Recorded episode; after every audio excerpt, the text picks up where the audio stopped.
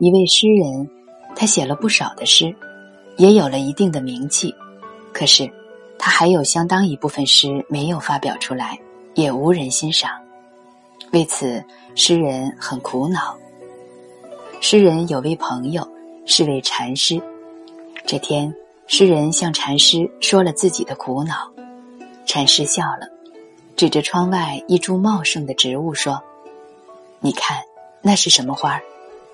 诗人看了一眼植物，说：“夜来香。”禅师说：“对，这夜来香只在夜晚开放，所以大家才叫它夜来香。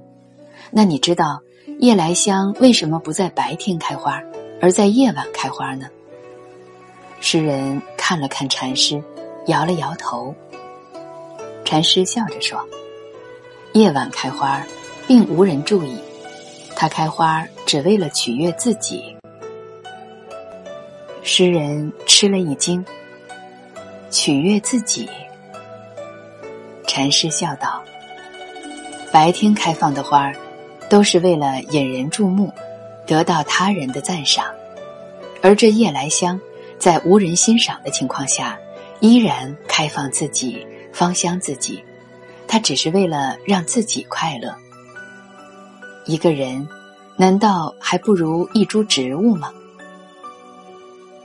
禅师看了看诗人，说道：“许多人总是把自己快乐的钥匙交给别人，自己所做的一切都是在做给别人看，让别人来赞赏，仿佛只有这样才能快乐起来。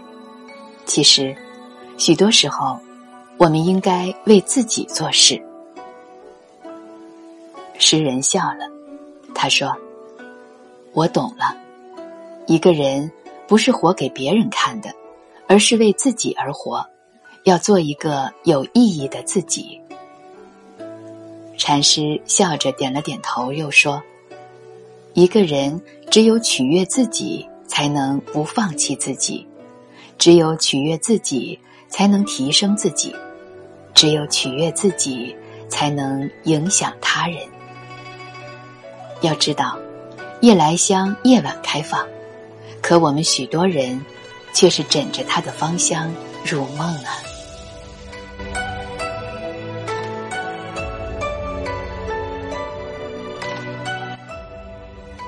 我们活着，不是为了取悦这个世界，而是为了。用我们自己的生活方式来取悦自己。人活一世，不过开心二字。不开心的活，如同枉活一世。要让自己开心，就要学会取悦自己。看场喜欢的电影，听听歌看看小说，或者找个地方喝一杯清茶，发个呆。取悦自己，也绝不是自私的。不是为了抵抗他人、抵抗世俗，而是让自己变得美好的同时，让身边的人、身边的事也变得快乐和美好。取悦自己又是私人的，因为首先要让自己在寂寞中独自绽放，在孤独中微笑以待。只有学会在一个人的世界里生活，才能怡然自得的。面对他人，善待自己。莫言在诺贝尔文学奖颁奖典礼上说自己长得丑，小时候村里很多人当面嘲笑他：“你瞧你那个熊样。”学校里有几个性格霸蛮的同学，甚至为此打他。莫言为此常常流泪，母亲却对他说：“儿子。”你不丑，你不缺鼻子，不缺眼，四肢健全，丑在哪里？只要你心存善良，多做好事，即使是丑也能变美。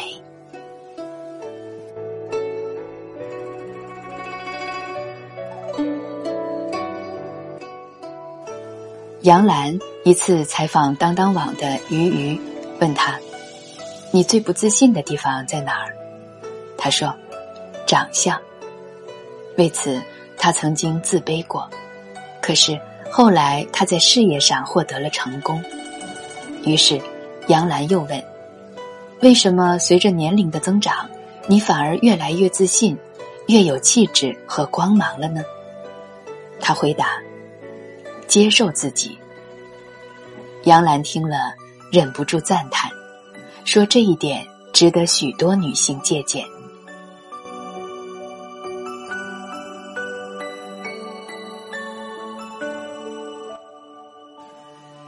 悦纳自己是高高兴兴的接纳自己，不仅包括对自我价值的肯定，还包括对自己不足甚至残缺的接纳，对失败挫折的包容。即使自己不够英俊或美丽，不够高大或靓丽，仍能欣赏自己的可爱之处，爱死我自己了，然后改变自己，直至无限靠近完美。成为最好的自己。所谓“悦人者众，悦己者亡”。其实，随着年龄的增长，谁都不想再取悦谁了，跟谁在一起舒服就和谁在一起，包括朋友也是。累了就躲远一点，取悦别人远不如快乐自己。宁可孤独，也不违心；宁可抱憾，也不将就。当你开始取悦自己，你的身心就会变得更加美好。在这个浮躁的时代里，你的美好对他人来说，充满着赏心悦目的价值。而当你对别人付出太多，自己就会变得更薄弱，你的利用价值完了也就完了。所以，我们要在不自私的同时，学会爱自己。宠自己，把更多的沉淀留给自己。只有取悦自己，别人才会来取悦你，而你的价值才会让他人更美好。